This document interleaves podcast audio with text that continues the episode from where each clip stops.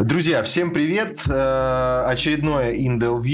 Э, в эфире рубрика «Русские вне России». И сегодня у меня в гостях Кристина. Кристине 28 лет. Она родилась в маленьком поселке Безбожник Кировской области. А сейчас вот таким вот неожиданным образом, или наоборот ожидаемым, живет и работает на Кипре. Крис, я тебя категорически приветствую. Привет, привет. И у меня к тебе сразу, возможно, такой неожиданный вопрос, но я просто не мог его не спросить, учитывая название места твоего рождения. Как у тебя дела с Богом? Верю в себя, отвечу так. Окей. Окей. Так, ну тогда расскажи, пожалуйста, собственно, как э, складывалась твоя жизнь в РФ? И э, чем ты занималась, чем жила? И что вообще с тобой происходило? Училась я в Нижегородском государственном университете Лобачевского. Э, в общем-то, переехала я в Нижний как раз в универ, жила в общаге, была супер насыщенная студенческая жизнь, которая, кстати, очень во многом сформировала там, часть какой-то моей личности, моих таких навыков гибкого общения, навыков э, там, целеполагания, стрессоустойчивости и всего такого. После университета, во время, вернее, университета, как так меня занесло в HR, как это часто бывает, тебя кто-то куда-то зовет на работу, тебе это нравится, и ты продолжаешь работать в этой профессии. Вот оказалось, что меня сразу как-то занесло в HR, и это оказалось то самое. Я закончила магистратуру в Вышке по направлению управления персоналом, и, в общем-то, пошла работать уже полноценно, продолжила, вернее, уже полноценно работать по специальности. Э, поработала в оптике Кронос, э, сеть оптик у нас в Поволжье. А потом в какой-то момент мне очень захотелось поменять жизнь, покорить Москву. А, мне кажется, у многих молодых людей бывают такие стремления. Поехала покорять Москву. Э, там я прожила полтора года, работала в диджитал-маркетинге, HR-дженералистом же, это HR в единственном лице, который, в общем-то, разруливает все вопросы с персоналом в небольшом агентстве. У нас было 100 человек тогда. После этого вернулась в Нижний, э, пришла в Яндекс Деньги на тот момент, сейчас это Юмани, э, уже HR-бизнес-партнером. И, э, получается, год, полтора года назад получила офер от международной уже компании и работаю сейчас Talent Acquisition партнером. И, в общем-то, да, то есть до момента, пока я не получила офер международной компании, я как бы жила в Нижнем, работала HR-бизнес-партнером в нашем самом таком большом финтехе. И мечтала покорять теперь уже... Москва была покорена, пройденный этап, мечтала уже покорять европейские вершины. Ну вот сейчас на этом пути. HR бизнес-партнер в Яндекс Деньги это во сколько лет, прости? Было, получается, мне 26, 7. Около того. Слушай, наверное, наверное, люди, которые, знаешь, не сильно глубоки там и близки вообще к э, направлению human resources, бизнес-партнер, приставка очень мощно звучит.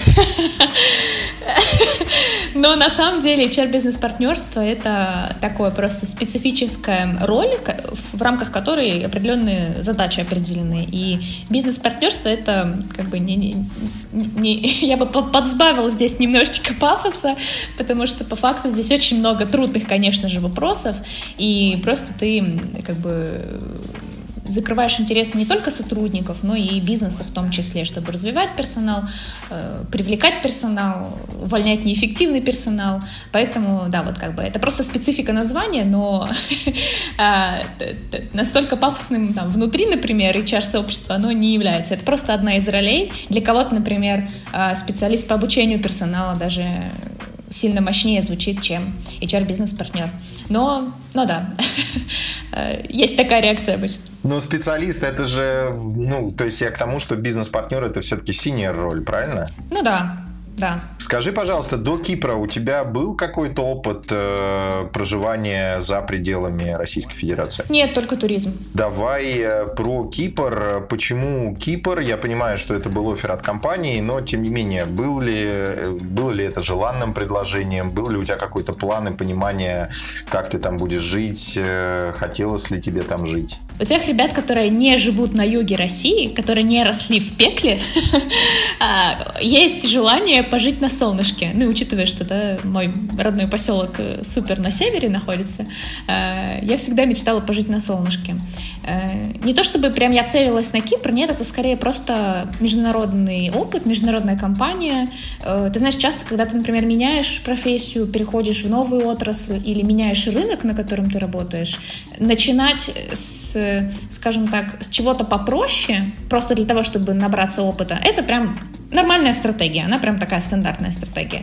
Поэтому э, не было здесь каких-то супер требований к офферам, не было какой-то супер избирательности, но на тот момент, когда мы, я и мой молодой человек получили офер от одной компании, э, это, ну, мы, мы, мы как-то созвучно так решили, что да, точно, на тот момент мы уже определили, что мы хотим э, переехать э, куда-то в Европу, и вот этот переходный период оказался очень кстати.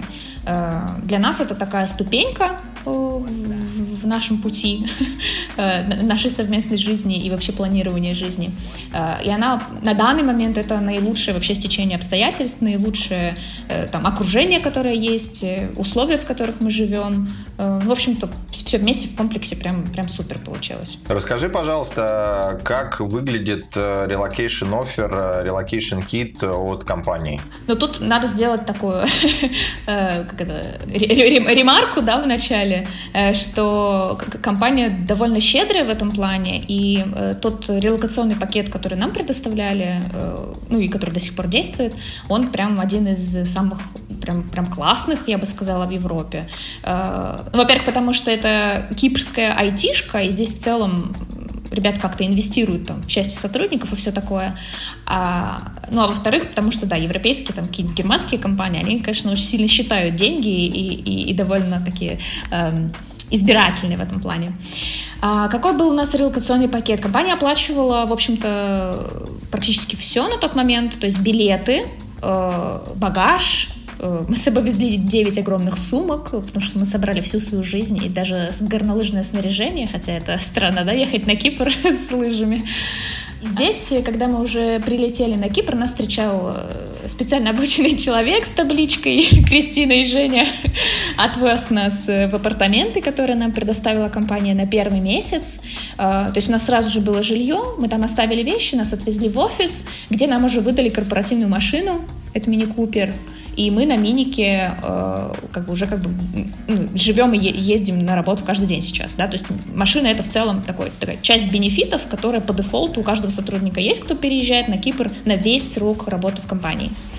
Вот, то есть, получается, нам сразу же дали жилье, нам сразу же дали средства передвижения, э, оформили нам рабочие визы, то есть все вопросы по документам компания тоже взяла на себя.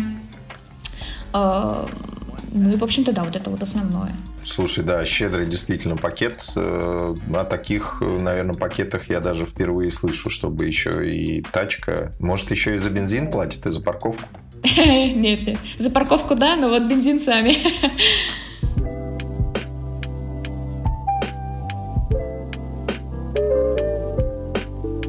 Скажи, пожалуйста, что вас э, или тебя лично все-таки больше всего удивило при приезде на Кипр в первые месяцы?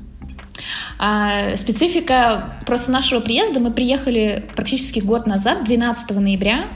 Мы скоро будем отмечать.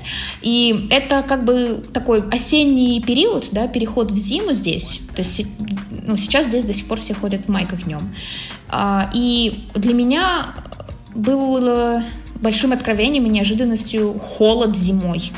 Ну, то есть, казалось бы, да, я в своем детстве гуляла в минус 30 спокойно, по 3 часа на улице, не переживая об этом и играя в снежки, а здесь э, плюс 12 зимой на улице, а, а как бы мороз кажется неимоверный. Э, это все потому, что здесь нет отопления в домах, ну, очевидно, да, погода никогда не опускается ниже нуля, и отопление в целом не нужно. Но при этом э, воспринимается это совсем по-другому. Наверняка, знаешь, есть такая неделя примерно или две э, осенью в России, когда отопление еще не включили, но заморозки уже начались. И дома охлаждаются, и люди начинают мерзнуть и включать дома всякие обогреватели, там, греться какими-то подручными средствами. Э, вот представь, что эти две недели здесь месяца два-три длятся. Да, то есть э, ты постоянно приходишь домой в очень холодную квартиру, ты утром просыпаешься в очень холодной квартире, и как бы нужно как-то с этим справляться, э, крайне некомфортно принимать душ вечером, если в ванной холодно, ну, то есть, да, вот такие моменты, а обогревать квартиру постоянно, например, эм, кондиционером, потому что здесь, в общем-то, не приняты и не распространены особо обогреватели, и теплый пол — это редкость, ну, и электричество довольно дорогое, поэтому все как бы спасаются как могут, да, ходят в пижамах теплых, шерстяных носках дома, зажигают свечи. А, здесь очень распространены электрические простыни, когда ты нагреваешь постель перед тем, как в нее лечь. А, а утром, перед тем, как встать, ты под одеяло засовываешь одежду, в которой ты пойдешь в офис, чтобы она тоже согрелась на этой электрической простыне. И потом надевать было ее не так э, некомфортно. А зима, я прошу прощения, она сколько там длится? С какого по какой месяц? Январь-февраль прям такой разгар зимний, да, в марте уже начинает потихонечку как бы двигаться в весну, и апрель такой же. Mm. Ну, слушай, терпимо. Ну, несколько месяцев это терпимо, конечно. Да, да, да, конечно, конечно. По сравнению с как бы со снегами, минусовой жестокой погодой и слякотью, там, да, которая нас сопровождала в России, конечно, это просто идеально. Ну и потом первые месяцы, каждое утро мы едем на работу по Sea Road. Это такая дорога вдоль моря. И, в общем-то, офис у нас прямо на побережье стоит, в самом, э, в самом главном порту. И э, каждое утро мы ехали, смотрели на эти пальмы, на море, на то, как люди купаются. И мозг отказывался верить, что это реальность. Ну, то есть, как, ну, как будто мы приехали в отпуск и просто в отпуске немного еще подрабатываем. И если честно, ощущение это до сих пор тянется. И, конечно, это такое очень такое, ну, классное состояние, беззаботное. Ну как, заботное, конечно, на самом деле. Если бы не компания, не эта интенсивная работа, здесь бы делать нечего было. Но очень классное сочетание, когда ты work hard, play hard, что называется, да, ты круто включаешься в рабочий процесс днем, у тебя э, там коллеги с горящими глазами, вы решаете какие-то сложные вопросы, кейсы, высокий темп, месяц проходит как будто бы пять, а при этом вечером, ну, в 6 часов уже не души в офисе, все с семьями, все там своими делами какими-то занимаются, спортом, здесь все очень спортивные. И, ну, а Кипр и в целом киприоты, у них такая национальная, как бы, да, идея сига-сига, помедленнее, да, то есть такой, ну, это южный менталитет, когда никто никуда не торопится, тебе могут нести заказ целый час, там, те, тебе могут в целом, там, э, заказав сантехника домой, он придет тебе через месяц, и это окей. И вот этот э, расслабленный менталитет, да, то есть он как бы останавливает твой бег рабочий в конце рабочего дня и по выходным, поэтому ты э, с одной стороны напрягаешься нормально так, потом классно расслабляешься, потому что все вокруг тебя тебя замедляет.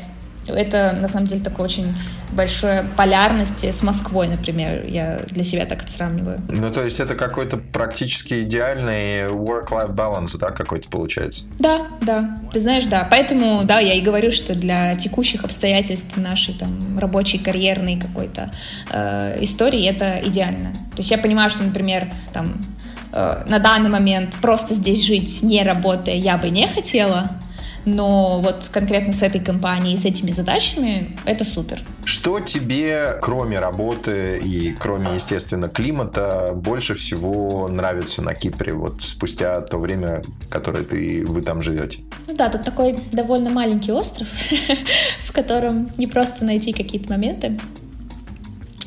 А, мне нравится наблюдать за людьми местными, особенно какими-нибудь старичками, которые сидят в кафешках, играют в карты, в нарты и прям абсолютно кайфуют от жизни.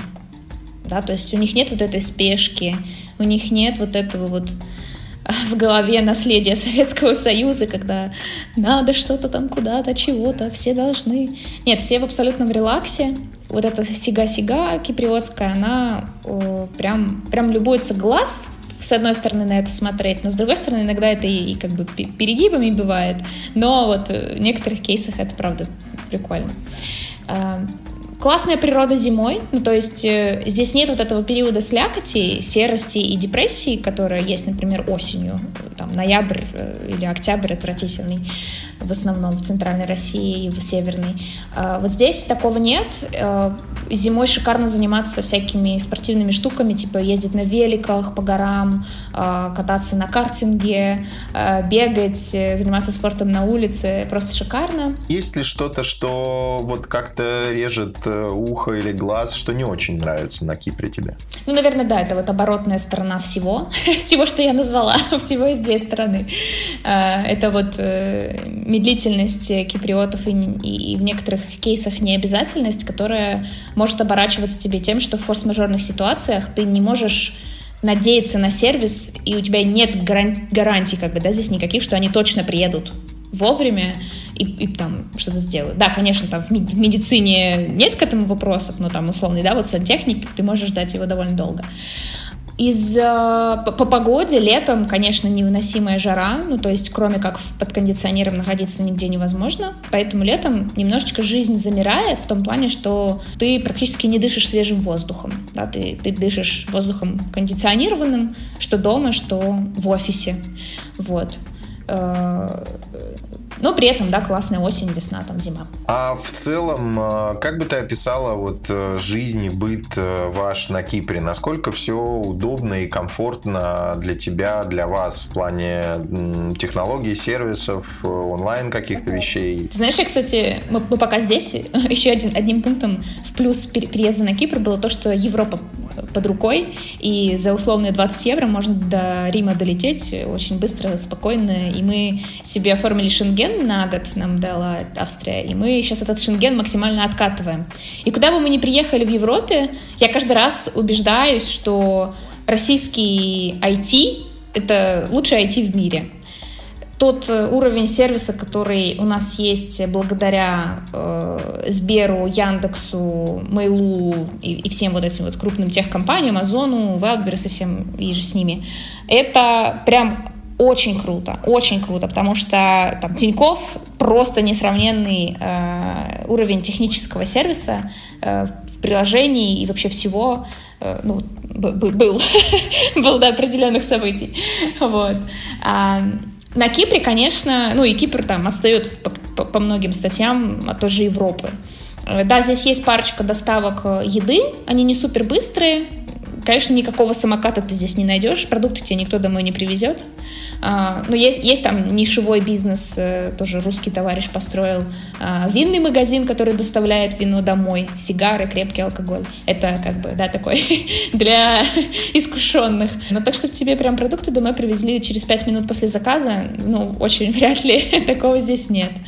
Вот. Поэтому технологически с такси тоже проблемы, с общественным транспортом. Поэтому, конечно, без машины здесь, например, делать нечего ну, довольно трудно, если только ты не живешь в центре, где-нибудь в старом городе, рядом с офисом и ходишь пешком, тогда ок. Но опять же, да, любые какие-то активности, э, выходные, сходить на хайкинг в горы, э, тебе нужно как бы где-то кого-то искать с машиной. Интернет, там, скажем, покрытие, банк, банковские услуги, банковские сервисы, они как в сравнении с э, РФ? По интернету я бы не сказала, что прям тут какая-то сильная просадка. Наверное, скорее с телевизором есть. Но это вопрос к самим производителям телевизоров и, и, и каналам, которые здесь показываются. Можно найти, на самом деле, сервисы нормальные, просто международные. А местные, ну, так себе. По интернету нет вопросов. В целом все ок. Вот я, например, из дома, когда работаю, у меня каких-то проблем нет, все в порядке. Да даже если мы вдвоем дом, из дома работаем, вполне тянет э, параллельные звонки. А про банкинг, когда оформляли здесь карту зарплатную, нам пришло письмо на почту, из разряда «Добро пожаловать в digital banking будущего. Надеемся, вам с нами понравится». И мы такие, digital banking, ребята, вы в курсе, что у нас в России нет вообще отделений у банков у некоторых? Какой digital banking? Ну, и здесь, конечно, чтобы подписать каждую бумагу, мы ездили в главное центральное отделение и ждали очередь. Ну, ладно, окей, это только для оформления. Дальше вот сейчас я уже в банке не появляюсь, конечно, я могу спокойно переводить в приложении как бы все, но но чтобы в него зайти, нужно какую-то там аутентификацию проходить через пять экранов. В общем, есть свои заморочки. Что там, кстати, с картами Мир-то на Кипре? Так, э, так, э, слушай, Мир, я не знаю. Пухом им. Мне кажется, да. Я понял, я понял, окей. Ну, по крайней мере, у нас из всех, из всего нашего окружения у ребят уже у всех э, какой-нибудь револют или, или карта местных банков.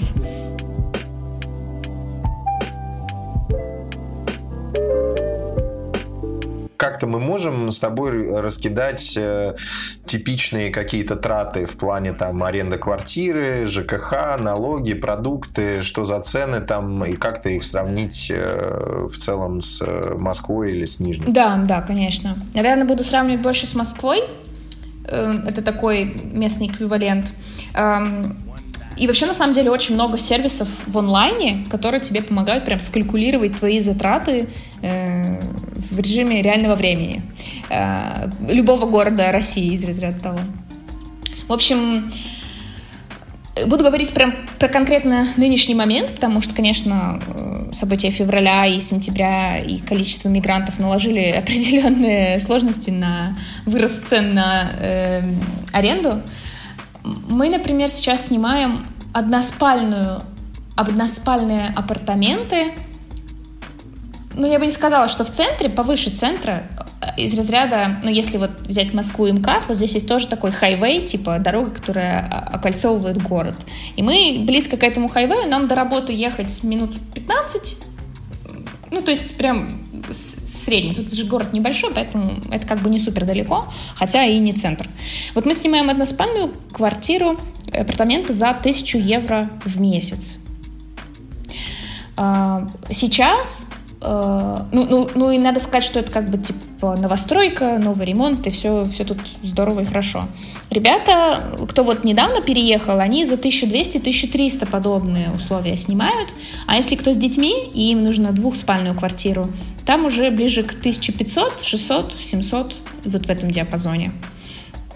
Есть семьи, которым, например, интересен вообще частный дом с бассейном, условно, да, чтобы не было соседей. Э, там уже 2, 2,5, 3 и выше. Э, но вот если говорить про минимум, то, наверное, ниже тысячи сейчас уже будет сложно найти. Ну, или можно, но тогда супер далеко от города, и мы говорим сейчас конкретно про Лимассол, да. И если мы рассматриваем, например, Пафос, э, там такой, для нас он считается пенсерский город, или Ларнаку, или Аянапу вообще туристическую, то там, конечно, и за 500 можно найти. Э, но до офиса, например, да, там ехать уже 40-50 минут. А кто работает и на удаленке, им ок, потому что у нас здесь гибрид, у нас есть ребята, которые вообще там сняли домик в горах и вообще в офисе не появляются. Э, я думаю, что они не супер много платят и единя, единяться с природой. Наверное, самый такой дорогостоящий пункт аренда. А дальше про коммуналку. Где-то евро 150, может быть, э, будет уходить усредненно получается в месяц, да, если все вместе сосчитать и размазать. Ну, дело в том, что здесь счета приходят за два месяца разом, да, то есть не каждый месяц, а за два или за три по разным э, статьям. Вот, поэтому где-то 150, я бы так сказала. На продукты какие-то, на типа хождение по кафе, на такие, знаешь, общие затраты в течение месяца Плюс-минус у нас уходит по 600 евро на человека. 600-700 даже вот так.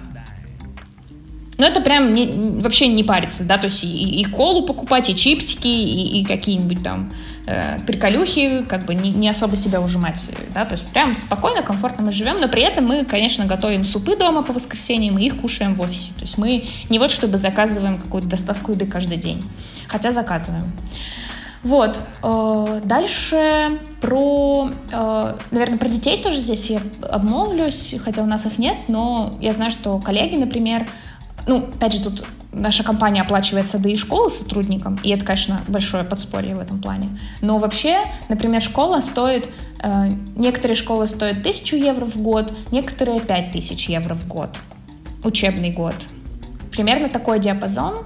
Есть государственные, но они на греческом и английском языках, если готовы то можно и так. На твой взгляд сейчас, э, спустя полтора года э, жизни в Лимассоле, э, по твоим ощущениям, сколько надо денег, чтобы комфортно себя чувствовать на Кипре? Если мы не берем в расчет сюда историю типа инвестиций, мне нужно отложить на то путешествие, да, то есть какие-то экстра э, дополнительные затраты. Не, ну давай брать, почему? Люди, люди инвестируют, люди откладывают, все-таки как бы... Ну, давай да, твою ситуацию возьмем. Ты же наверняка инвестируешь и откладываешь. Ну, если да, мы сюда еще, сюда еще берем в расчет всякие путешествия, шопинги и прочее, то я думаю, что если человек один живет без партнера, то это тысяч пять евро.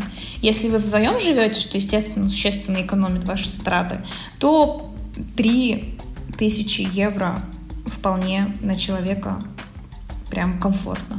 Ну, то есть 5-6 тысяч евро в месяц. Да, да. Но это на руки, да, получается, не гроз.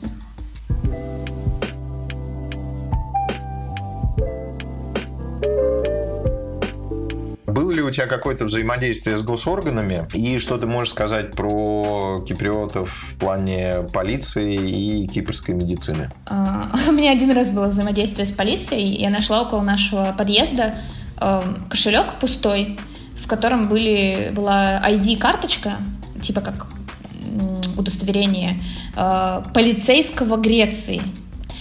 И я как добросовестный гражданин, естественно, такая, так, нам срочно надо поехать в полицию, отдать и сказать, чтобы нашли человека, он же потерял, это же важно, это же как бы такой документ очень серьезный. И мы приехали в полицию, э, там, ну, типа, был только один человек до нас, мы очень просто и легко зашли спокойно, сказали, ну, объяснили свою ситуацию, они так на нас посмотрели, друг с другом что-то пообщались там на греческом, потом он говорит, а напишите вот свой телефончик э, и имя. И дал мне какой-то, ну, типа, стикер обычный, да. А, я там написала свое имя с номером телефона. Он такой, спасибо большое за вашу добросовестность. Если что, мы вам позвоним. До свидания. И мы просто вышли тут же. Ну, то есть мы на все, про все три минуты потратили, никаких протоколов, ничего, никаких допросов, где вы нашли, может, вы отобрали. Ну, то есть абсолютно легкое вот это вот отношение как бы к жизни и к людям, очень добросовестное, ну и в целом у них тут царит такое ну, опять же, это южный же климат и менталитет, э, ну, как бы такая. Но я знаю, что в некоторых случаях, у меня там есть кейсы от знакомых, что они довольно, ну, то есть, если они тебя поймают за что-то, условно, ты не там припарковался, да, или ты там едешь э, и в телефоне э, сидишь, а не, едь, а не на дорогу смотришь, тогда они без разборов тебе как бы штраф выпишут, да, и не будут особо слушать твои аргументы. Э, но во всем остальном они такие котики, кажется. А, про медицину тоже не особо сталкивалась. Э, у меня вот э, молодой человек ездил пару раз наших коллег, кто там, кто руки на футболе ломал или кто с велосипеда падал, и возил их в реанимацию. Тоже коллеги в смысле, э, медсестры, медбратья очень открытые ребята, э, там типа, у меня есть знакомый вы там, давайте я ему позвоню, чтобы он вам помог, чтобы то, все. Ну, то есть они прям супер включаются сразу же, они все готовы прийти на помощь, все понимают все и во всем поддерживают. То есть они очень открытые такие ребята. А, и в плане сервиса самого медицинского есть, например, частные клиники какие-то крупные в центре, классные, где правда все здорово, но там в обычных, например, каких-нибудь там государственных типа клиниках, э, ну, скажем так, э, как будто бы не уделяют такого должного щепетильного внимания некоторым аспектам из разряда э, ваткой мне, когда кровь берут, не со спиртом протирают после этого, а просто ваткой ну, как бы какие-то мелочи вот такие, да, вроде бы не особо заметные, что такого, да, без ват, ну, без спирта ватка. Но я вот как бы сразу заметила для себя. Слушай, а у вас по страховке происходит э, медицинское обслуживание или вы платите за него?